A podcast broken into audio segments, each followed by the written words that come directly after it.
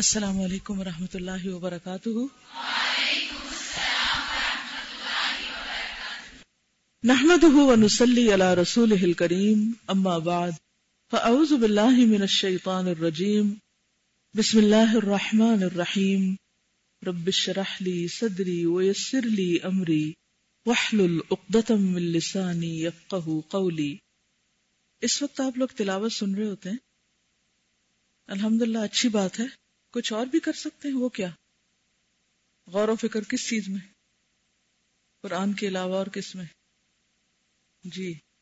کیا یہ ممکن ہے کہ جو بھی وقت یہاں آپ سیٹنگ میں اور پھر انتظار میں گزارتے ہیں، اس میں ایک دوسرے سے کچھ چیزیں پوچھیں، سنیں ڈسکس کریں اور آپس میں ایک دوسرے کے ساتھ اسے شیئر کریں کہ آپ کو کیا سمجھ آیا، کیا سمجھ میں نہیں آیا۔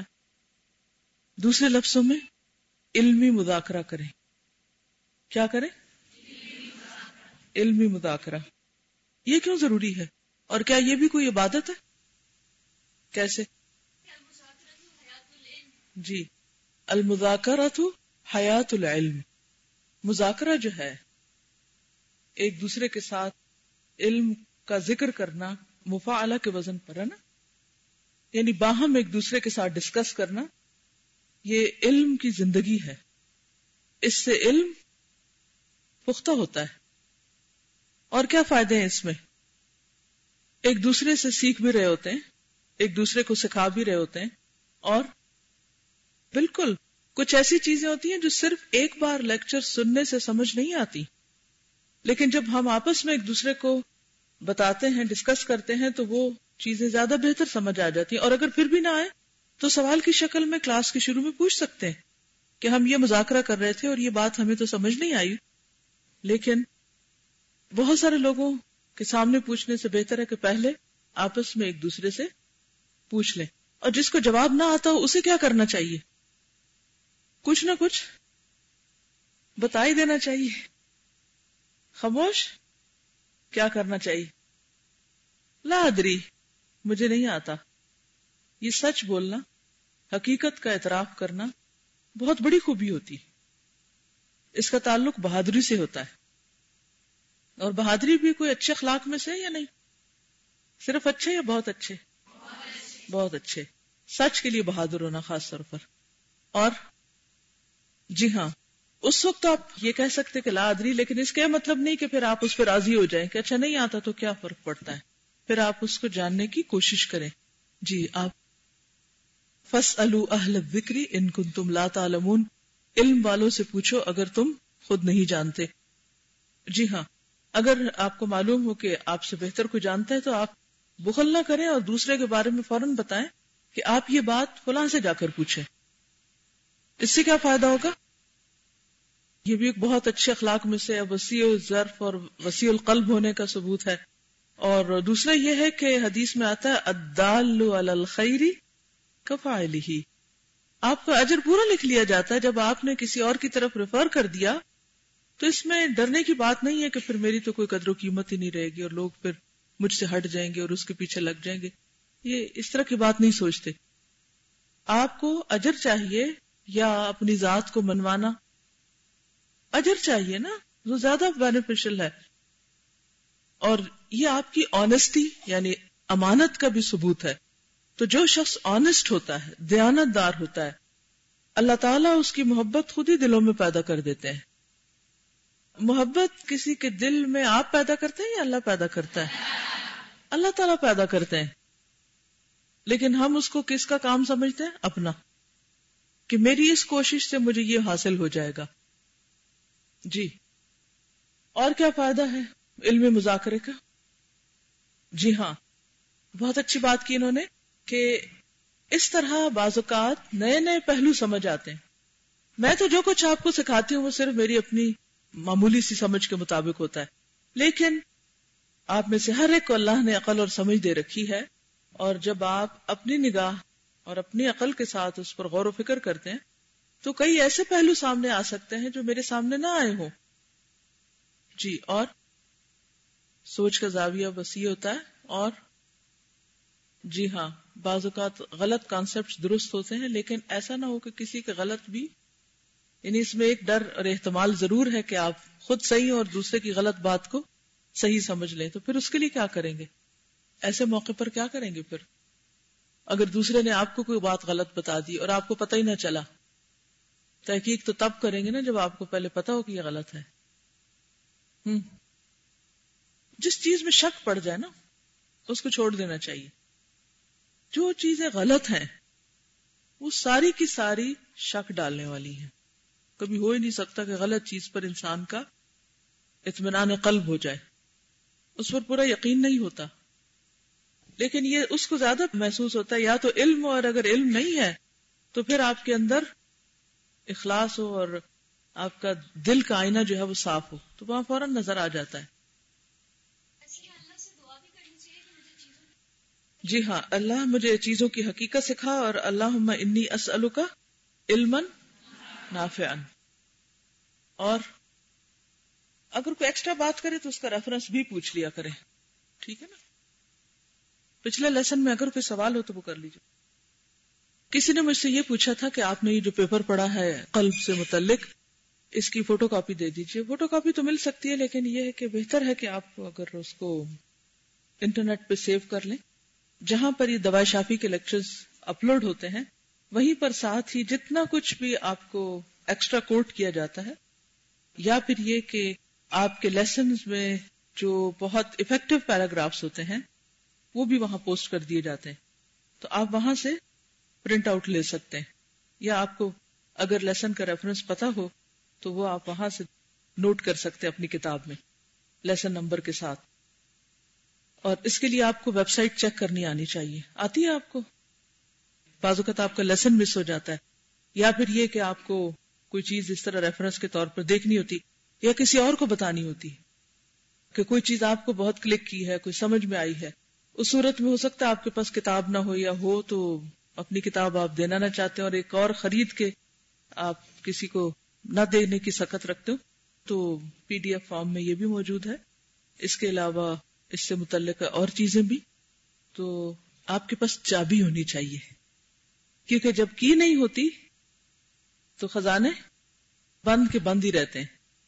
ٹھیک ہے؟ اسی طرح کسی نے شبہات اور شکوک کا علاج پوچھا تھا۔ شک کا اپوزٹ کیا ہے؟ یقین۔ علم یقینی کہاں سے حاصل ہوتا ہے؟ قرآن مجید سے۔ اگر آپ کو کسی بھی چیز کے بارے میں شک پیدا ہو اور یہ پیدا ہوتے رہتے ہیں۔ یہ مت سوچئے کہ آپ نے ایک دفعہ پڑھ لیا قرآن مجید یا پڑھا لیا تو ساری باتیں آپ پہ واضح ہو گئی ہوتا یہ ہے کہ دلوں کی حالتیں بدلتی رہتی ہیں۔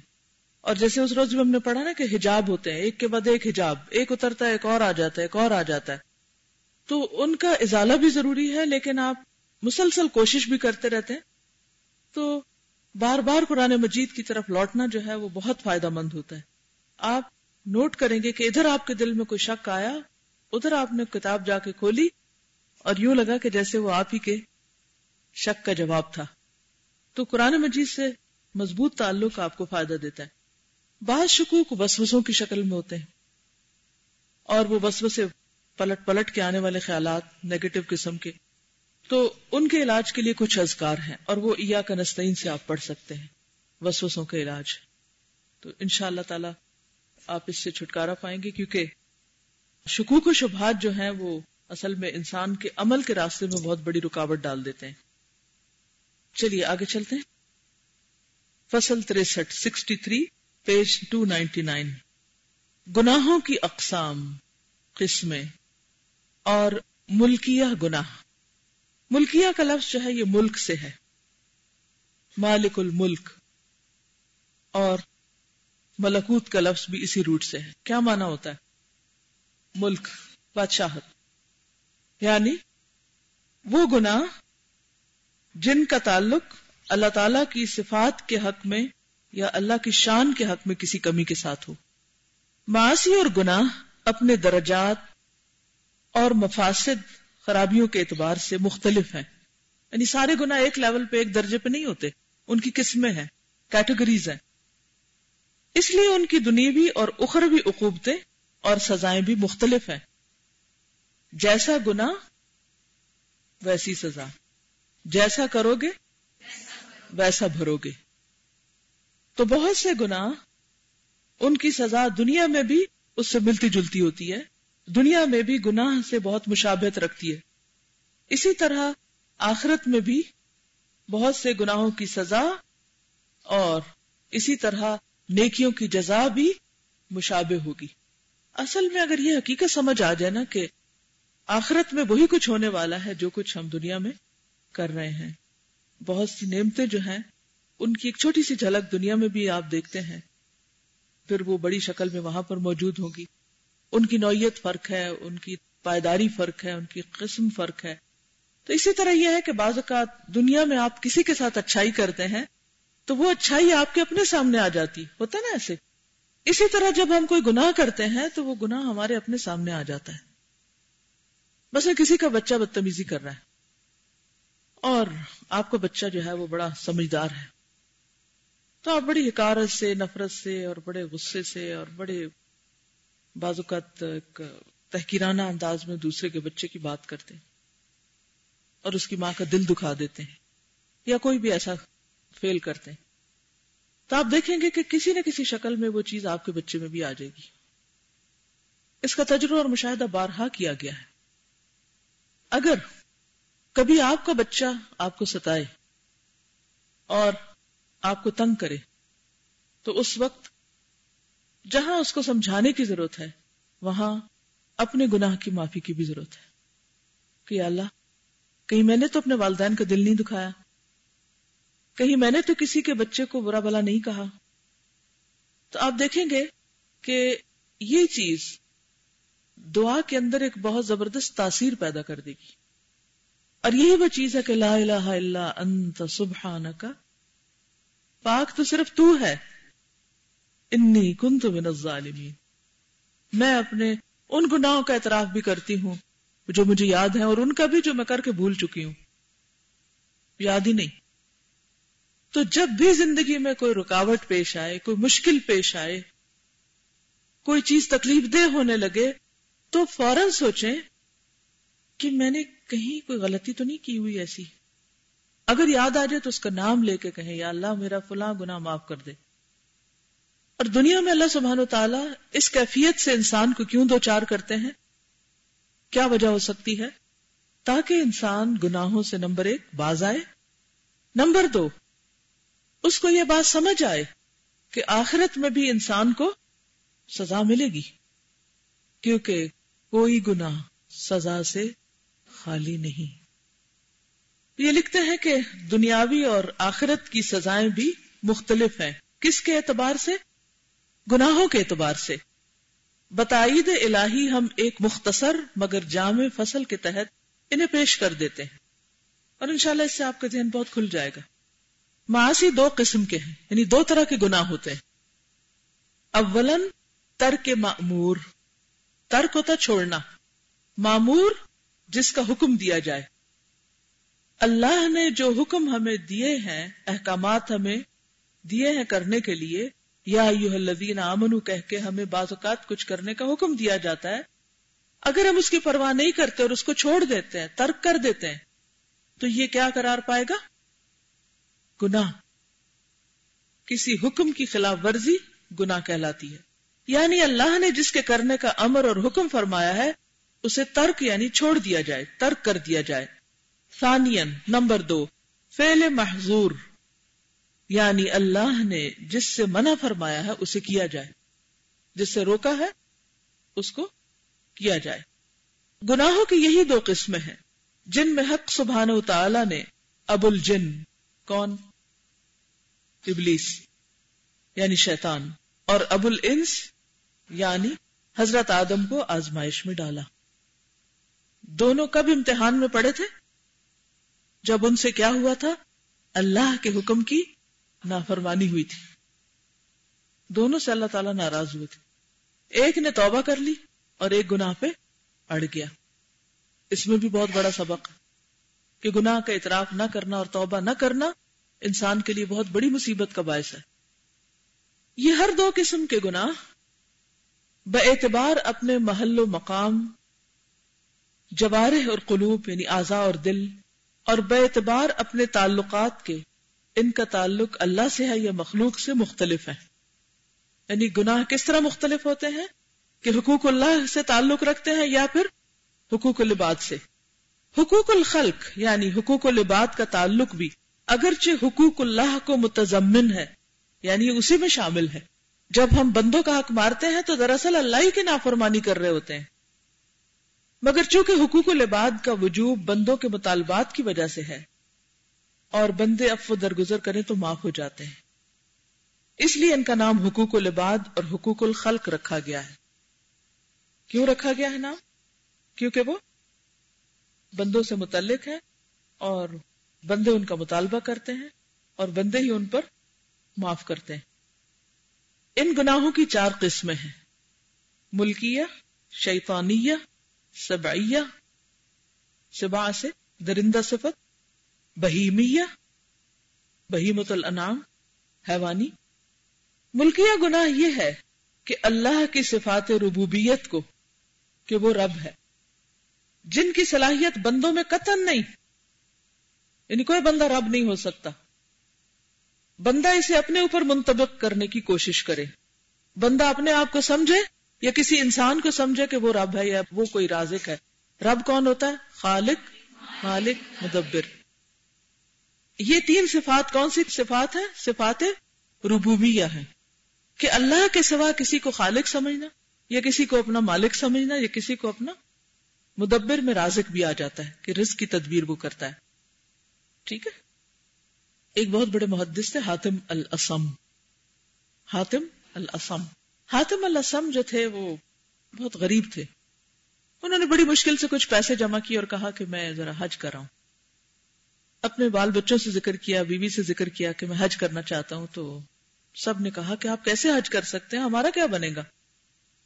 بیوی نے بھی روکا، بچوں نے بھی روکا۔ لیکن ایک بیٹی جو تھی ان کی، وہ کہنے لگی کہ ابا جان آپ نے جو پیسے جمع کیے ہیں، آپ جائیے، حج کر لیجیے۔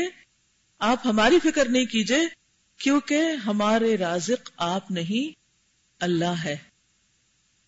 ہمارے رازق آپ نہیں، اللہ ہے۔ وہ چلے گئے۔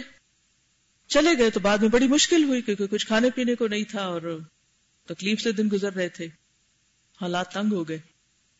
اتنے میں اتفاق یہ ہوا کہ خلیفہ وقت جو تھا وہ ان کے ٹھکانے کے قریب سے کہیں سے گزرا۔ تو پانی ختم ہو گیا تو اس نے اپنے کارندوں کو بھیجا کہ جاؤ یہاں قریب کی بستی سے پانی لے آؤ۔ تو اتفاق سے وہ آئے اور حاتم الاسم کے دروازے پر دستک کری ان سے پانی مانگا۔ انہوں نے پانی دیا، وہ پانی لے گئے، اس کے سپاہی جو تھے خلیفہ کے، انہوں نے پانی پیا تو کہنے لگا پانی بڑا لذیذ ہے، اس کی لذت ہی کچھ اور ہے۔ یہ کس کے گھر سے پانی لائے ہو؟ پتا تو کرو۔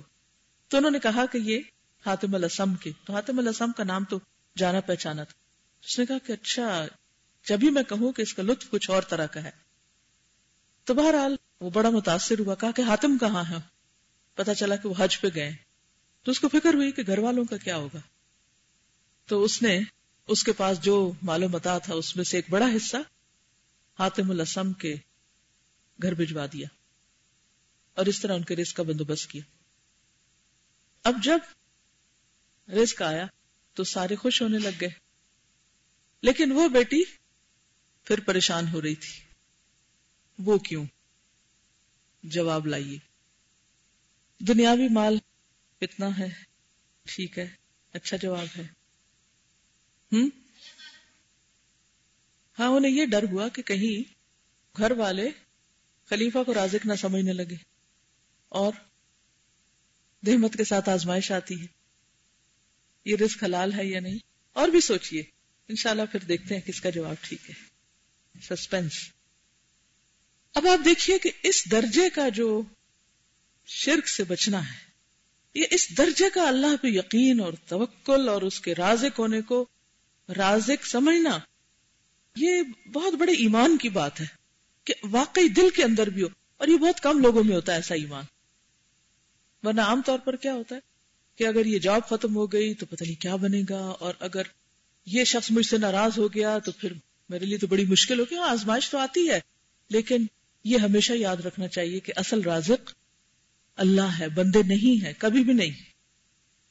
اور یہ یقین اسی کو آ سکتا ہے جس کا اللہ پر پورا بھروسہ اور یقین اور توکل ہو۔ اور یہ توکل اسی کے اندر ہوتا ہے جو اپنے سے زیادہ اللہ کی طاقت پر یقین رکھتا ہو۔ زندگی میں دو طرح کے لوگ ہوتے ہیں، ایک وہ جو مایوس ہوتے ہیں۔ ہر چیز میں منفی چیز دیکھتے ہیں۔ اندھیرا رخ۔ اور ہر وقت ایک خاص فکر، ہم، غم، پریشانی میں رہتے ہیں۔ پتہ نہیں کیا مصیبت آ جائے گی، کیا ہو جائے گا، ایسا ہو جائے گا۔ ہر وقت ان کا دل جو ہے نا جہیم بنا رہتا ہے۔ لیکن کچھ لوگ انہی حالات میں سیم کنڈیشن میں، ایک ہی گھر میں رہتے ہوئے، ایک ہی طرح کے ماں باپ کے بچے ہوتے ہوئے، ان کا دل نعیم میں ہوتا ہے، سوچ کا فرق ہوتا ہے۔ ان کا دل جہیم میں ہوتا ہے جو یہ سمجھتے ہیں کہ بس وسائل وہی ہیں جو ہمارے ان ہاتھوں کی ریچ میں ہے پہنچ میں ہے وہ صرف اپنی طاقت پہ بھروسہ کرتے ہیں۔ اور ان کو ڈر لگ جاتا ہے کہ اگر یہ چیز ختم ہو گئی تو پھر تو دنیا ہی الٹ جائے گی۔ لیکن جو اس سے آگے سوچتے ہیں، بڑی سوچ کے مالک ہوتے ہیں۔ اور وہ یہ سمجھتے ہیں کہ ہمارے وسائل جہاں ختم ہوتے ہیں، اس سے کس کے وسائل اور کس کی طاقت اور قدرت ہے؟ وہاں اللہ کی۔ لہذا وہ پریشان نہیں ہوتے، وہ غمگین نہیں ہوتے، وہ دکھی نہیں ہوتے۔ اور اس طرح ان کا دل نعیم میں رہتا ہے، اور وہ کبھی بھی مایوس نہیں ہوتے۔ جب کبھی مایوسی آنے لگے دل پہ، کسی بھی چیز کے بارے میں، کہ یہ چیز میرے بس میں نہیں ہے، یہ میں نہیں کر سکتی، تو ہمیشہ سوچئے کہ میں تو پہلے بھی نہیں کر رہی، اب تک جو کچھ مجھے دیا ہے رسک ہے، صلاحیت ہے، کچھ بھی کرنے کی توفیق ہے، وہ اللہ ہی نے دی ہے، اور آئندہ بھی وہی دے گا۔ مجھے کیا ضرورت ہے پریشان ہونے کی؟ سب کچھ تو اس کے ہاتھ میں۔ اور وہ ہر چیز پر پوری قدرت رکھتا ہے۔ تو ملکیہ گناہ کیا ہے؟ اللہ کی ربوبیت میں کسی اور کو شریک کر لینا۔ اور اسی میں مدبر ہونا بھی ہے۔ تدبیر کون کرتا ہے؟ اسباب کون پیدا کرتا ہے؟ اب خلیفہ کے کارندے ساتھ والے گھر میں بھی جا سکتے تھے۔ اللہ نے بھیجا نا۔ اللہ کی قدر سے وہ وہاں گئے۔ اور پھر یرزق من حیث لا يحتسب اللہ وہاں سے رزق دیتا ہے جہاں سے انسان سوچ بھی نہیں سکتا، گمان بھی نہیں کر سکتا۔ اس لیے بندوں پہ نظر رکھنے سے زیادہ اللہ پہ رکھے، اس کو راضی کریں یہ صرف ہمارے گناہ ہوتے ہیں جو ہمارے راستے میں رکاوٹ بن جاتے ہیں۔ نیکی کرنے کے راستے میں یا پھر رسک کے آنے کے راستے میں یا مشکل حل ہونے کے راستے میں۔ تو جب بھی کوئی ایسی کیفیت ہو ایسا موقع آئے تو فوراً کسی کو بلیم کرنے کی بجائے اس پہ سوچے کہ میری غلطی کیا ہے؟ کہیں میں نے کوئی غلط کام تو نہیں کیا؟ کہیں میرا رب مجھ سے ناراض تو نہیں؟ اور استغفار کی کثرت کر دے۔ تو ملکیہ گناہ یہ ہے کہ بندہ اللہ کی صفات کو اپنے اوپر منطبق کرنے کی کوشش کرے اور اپنے کو اس کا حقدار گرداننے لگے۔ یعنی اپنے آپ میں وہ خوبیاں سمجھنے لگے۔ مثلا کون سی؟ عظمت، کبریائی یعنی بڑائی، جبروت، قہر علوب وغیرہ۔ یہ چیزیں صفات ربوبیت سے تعلق رکھتی یعنی صرف اللہ کو زیب دیتی ہیں۔ لیکن انسان اپنے اوپر منطبق کر کے لوگوں پر ظلم کرتا ہے۔ وہ سمجھتا ہے، میں بڑی چیز ہوں۔ اور عموماً ان مشکلات کا شکار کون ہوتے ہیں؟ وہ جن کے پاس اتارٹی ہوتی ہے۔ بڑے لوگ۔ وہ اپنے آپ کو خدا سمجھنے لگتے ہیں، بڑا سمجھنے لگتے ہیں۔ اللہ کے بندوں کو اپنا غلام اور اپنا بندہ بنانے کی کوشش کرتا ہے۔ یہ بھی ایک بدترین عادت ہے کہ لوگوں کو اپنا سلیو بنا کے رکھا جائے، اپنا غلام بنا لیا جائے، کہ یہ میری مرضی کے خلاف پر نہ پٹکے اور ان کی آزادی چھین لی جائے۔ پروردگار عالم کے ساتھ کسی کو شریک گرداننا اسی قسم میں داخل ہے، شرک کی دو قسمیں ہیں۔ اللہ تعالی کے اسماء اور صفات میں کسی کو شریک گردانا کس میں؟ اسماء اور صفات میں۔ اس کے سوا کسی اور کو بھی معبود بنانا اور اس کی عبادت کرنا، یہ شرک ہے۔ نمبر دو، معاملات میں کسی کو اللہ کا شریک گرداننا۔ معاملات سے مراد یعنی اللہ تعالیٰ کے جو تصرفات ہیں، ان میں کسی اور کو شریک سمجھنا۔ کہ اللہ کوئی کام کر سکتا ہے تو وہ بھی کر سکتا ہے۔ دوسری قسم کا شرک گو جہنم میں داخل ہونے کو واجب نہیں کرتا، لیکن وہ عمل ضرور ساقت اور باطل ہو جاتا ہے، جس میں غیر کو شریک کیا گیا۔ پہلی قسم کے گناہ سب سے بڑے گناہ ہیں۔ اور اللہ تعالی کی تخلیق و امر میں بغیر علم کے مداخلت کرنا اسی پہلی قسم کے گناہوں میں داخل ہے۔ اس نو اور اس قسم کے گناہ کا مرتکب در حقیقت اللہ تعالیٰ کی ربوبیت اور ملک میں اللہ تعالیٰ سے لڑتا ہے اور غیر کو اللہ تعالیٰ کا مثل اور مانند گردانتا ہے۔ ظاہر ہے کہ یہ بڑا گناہ ہے۔